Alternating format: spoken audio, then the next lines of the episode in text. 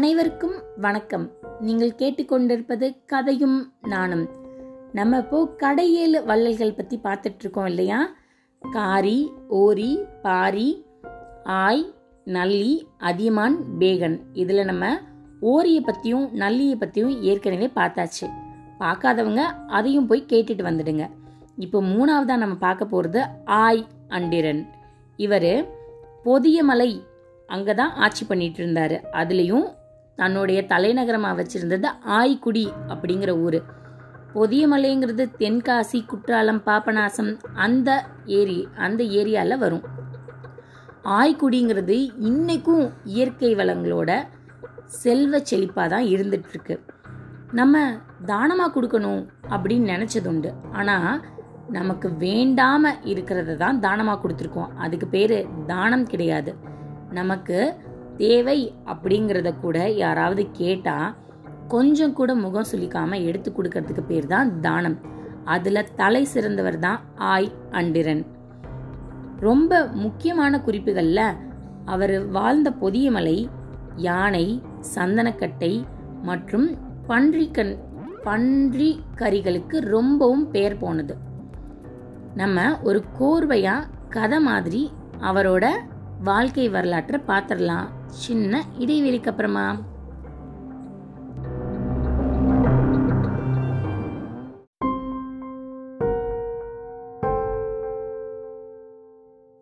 சோழ நாட்டைச் சேர்ந்த ஏணிச்சேரி முடமூசியார் அப்படிங்கிற புலவர் ஆய் அன்றிரனோட மிக நட்பா இருந்தவர். அவர் திடீர்னு ஒரு நாள் அவரோட நண்பரை பார்க்கணும்னு தோணி அப்போதைக்கு தலைநகரமாக இருந்த உறையூர் சோழ நாட்டில் இருக்க உறையூர் அங்கேருந்து கிளம்பி பொதியமலையில் இருக்க ஆய்க்குடிக்கு புறப்படுறார். அவர் நடைப்பயணமாக வந்துட்டே இருக்கும்போதே அவரோட புலவர் தன்மை பாடிக்கிட்டே தான் வராரு. வழியில் இன்னொரு புலவரை பார்க்குறாரு. கூட்டுவன் கீரனார் அப்படிங்கிற புலவர். அவர் ரொம்ப வறுமையில் வாடிட்டு இருக்காரு. அவர் சொன்னார் நான் என்னோட நண்பனை பார்க்க போகிறேன் வா உன்னையும் கூட சேர்த்து கூட்டிகிட்டு போகிறேன் என்னோட நண்பன் உனக்கு போதும் போதுங்கிற அளவுக்கு பொண்ணும் பொருளும் தருவான் அப்படின்னு. போகும்போது எப்படி சும்மாவே போவாங்க? வ வழி துணைக்கு பேசிட்டே போக ஆரம்பிச்சாங்க ரெண்டு பேரும். அப்ப கீரனார் கேட்டாரு இப்பதான் நீங்க மொத மொத உங்க நண்பனை பார்க்க போறீங்களா? அப்படின்னு. அப்ப சொன்னாரு முடமூசியார் இல்ல இல்ல நான் இதுக்கு முன்னாடி ஒரு தடவை பார்க்க போயிருக்கேன். அந்த மன்னனை பத்தி ஊரெங்கிலும் ரொம்ப புகழ்ந்து பேசிட்டு இருந்தாங்க அவர் என்னதான் பண்றாரு அப்படிங்கறத பார்க்கறதுக்காக போயிருந்தேன். ஆனா மிக சீரும் சிறப்புமா எனக்கு உணவிட்டு சுட்ட பன்றிக்கறி முள்ளம் பன்றிக்கறி அங்கே ரொம்ப சிறப்பு. அந்த பன்றிக்கறி கொடுத்து என்னை உபசரித்தது மட்டும் இல்லாமல் கிளம்பும்போது புளித்தோலில் போர்த்தின சமைத்த பன்றிக்கறி யானையோட தந்தம் சந்தனக்கட்டை அத்தனையும் கொடுத்து சும்மா வழி அனுப்பல. யானை நிறைய பொண்ணும் பொருளும் கொடுத்து என்னை வழி அனுப்பிச்சு வச்சாரு. அப்படின்னு. இதை கேட்ட உடனே கீரனாருக்கும் சந்தோஷம். ஆஹா அப்ப நமக்கும் இப்பேற்பட்ட பொண்ணு பொருள் எல்லாம் கிடைக்கும் அப்படின்னு நினைச்சிட்டே வந்தார். அடுத்து முடமூசியார் பேச ஆரம்பிச்சாரு. நான் இன்னொன்னு கேள்விப்பட்டிருக்கேன்.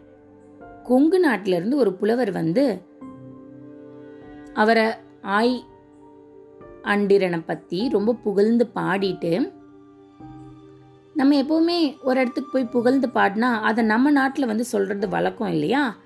கொங்கு நாட்டுக்கு திரும்பி போன புலவர் அவர் என்னை இப்படி கவனிச்சாரு அப்படி கவனிச்சாருன்னு இவரோட பெருமையெல்லாம் சொன்னதை பார்த்து கொங்கர்கள் என்ன பண்ணிட்டாங்க? ஆய் அன்றிரனுக்கு போர் தொடுத்துட்டாங்க. போர்னா சும்மா இல்லை எதிர்பார்க்காத நேரத்தில் வந்து தாக்க ஆரம்பிச்சிட்டாங்க. ஆனால் அந்த போரில் ஜெயிச்ச ஆய் அன்றிரன் கொங்கர்களை புறமுதுகு காட்டி ஓட வச்சிட்டாரு. ஓட வச்சது மட்டும் இல்லை திரும்பி இந்த பக்கம் வரணும் அப்படிங்கிற நினப்பு கூட இல்லாத அளவுக்கு தோக்கடிச்சு ஜெயிச்சிட்டாரு அப்படின்னு சொன்னாரு. அப்போ கீரனார் நினைச்சாரு ஓ அப்ப நல்ல வள்ளல் தன்மை மட்டும் இல்ல இவருக்கு நல்ல வீரமும் இருக்கு அப்படின்னு. நடந்து போய் போய் போய் போய் ரொம்ப நேரம் ஆயிட்டே இருந்தது. அப்ப கீரனார் கேட்டாராம் நீங்க இன்னும் ஏதாவது சொல்லுங்க. இந்த ரெண்டு உதாரணம் சொன்னதுக்கே எனக்கு ரொம்ப புல்லரிச்சு போச்சு. வேற ஏதாவது அவரை பத்தி சொல்லிட்டே வாங்களேன் அப்படின்னு கேட்டாராம். அப்பதான் முடமூசியார் சொன்னாரு தனக்கு கிடைத்த மிக பெரிய பரிசையே அவரு சிவனுக்கு தானமா கொடுத்துட்டாரு அப்படின்னு. கீரனாருக்கு ஆர்வம் தாங்கல. என்னது? மிகப்பெரிய பரிசா? அப்படி என்ன பரிசு? அப்படின்னு கேட்கும்போது முடமூசியார் சொல்ல ஆரம்பிக்கிறார். நீல நிற நாகத்தோட சட்டை கிடைக்கிறது ரொம்ப ரொம்ப அரிது. அதுவும் யாருக்குடா கிடைக்கும் அப்படின்னு காத்துட்டு இருக்கிறவங்களும் நிறைய பேர் இருக்காங்க. ஏன் அவ்வளவு அரிது? ஏன் அவ்வளவு சிறப்புனா அந்த சட்டை கிடைச்சவங்க அனைத்து செல்வ வளமும் பெற்று அருமையான வாழ்க்கை வாழ்வாங்க. ரொம்ப குறிப்பா என்னைக்குமே செல்வம் வற்றவே வற்றாது. அதனால இந்த சட்டைக்காக காத்துட்டு இருக்கவங்க நிறைய பேர் இருக்காங்க. ஒரு முனிவர் கையில இந்த சட்டை கிடைச்சது. கிடைச்சது முனிவராச்சே. அவர் எதையுமே ஆசைப்படாம இருந்ததால்தான் முனிவர் அவர் இதை யாராவது தகுதியான ஆள்கிட்ட கொடுக்கணும்னு யோசிச்சுட்டே இருந்து ஆய் அன்றிடன் கிட்ட ஏன்னா அவர் தான் எல்லாருக்கும் வாரி வழங்குறதுல வல்லலாச்சே. அவருக்கு கொடுத்தா அவர் மட்டும் நல்லா இருக்க மாட்டாரு. அவரை சார்ந்த எல்லாரும் நல்லா இருப்பாங்கன்னு சொல்லி கொடுத்துட்டாரு. வள்ளலா இருக்கிறவங்க எல்லாரும் கொடுக்கறதுக்கு தான் ஆசைப்படுவாங்க. யார்கிட்ட இருந்து வாங்கினதா அவங்களே வச்சுக்கணும்னு ஆசைப்பட மாட்டாங்க. என்னடா இவர் கொடுக்கும்போது வேண்டான்னு நம்மளால சொல்ல முடியலையே நம்ம வாங்கிட்டோமே. இப்போ இதை யாராவது தலை சிறந்தவங்களுக்கு கொடுக்கணும் அப்படின்னு ஆய் அண்டுடன் ரொம்ப நாள் யோசிச்சுட்டே இருந்தார். அப்போ வேட்டிக்காக போன இடத்துல பெரிய ஆலமரத்துக்கு கீழே இருந்த சிவனை பார்த்த உடனே அவருக்கு தோணுச்சு உலகத்துக்கே படி இழக்கிறவர் இந்த சிவன் தான். இவருக்கு நம்ம இதை கொடுத்தா இந்த உலகம் என்னைக்குமே செல்வ வளத்தோடு இருக்குமேன்னு நினைச்சு அந்த நீல நாகத்தின் உடைய சிவனுக்கு அழிச்சிட்டாரு. இதை கேட்ட உடனே கீரனாருக்கு ஆ எப்பேற்பட்ட வள்ளல் அப்படின்னு தோணுச்சு. கதை பேசி பேசி பேசி ஆய் அன்றிடனோட அரண்மனையான ஆய்குடிக்கு வந்து சேர்ந்துட்டாங்க. வந்ததுக்கு அப்புறம் அவங்களுக்கு ஒரு பெரிய ஆச்சரியம் காத்துட்டு இருந்தது என்னடா அப்படின்னு பார்த்தா அரண்மனை கலைநயத்தோட இல்லை. அதை பார்க்கும்போதே தெரிஞ்சது செல்வ வளங்கள் குறைய ஆரம்பிச்சிருச்சு அப்படின்னு. கீரனாருக்கு மனசுல தோணுச்சு அந்த நீல நிற நாகத்தை நாகத்தோட உடைய இவர் வச்சுக்காம சிவனுக்கு கொடுத்தனால இவருக்கு இப்படி நடக்க ஆரம்பிச்சிருச்சோ அப்படின்னு. ஆனா முடமூசியாருக்கு பதற்றம் அதிகமாயிடுச்சு. ஆகா நம்ம நண்பன் எப்படி இருக்கான்னு உள்ள போய் பார்க்கலாம் அப்படின்னு வேக வேகமா ரெண்டு பேரும் உள்ள போறாங்க.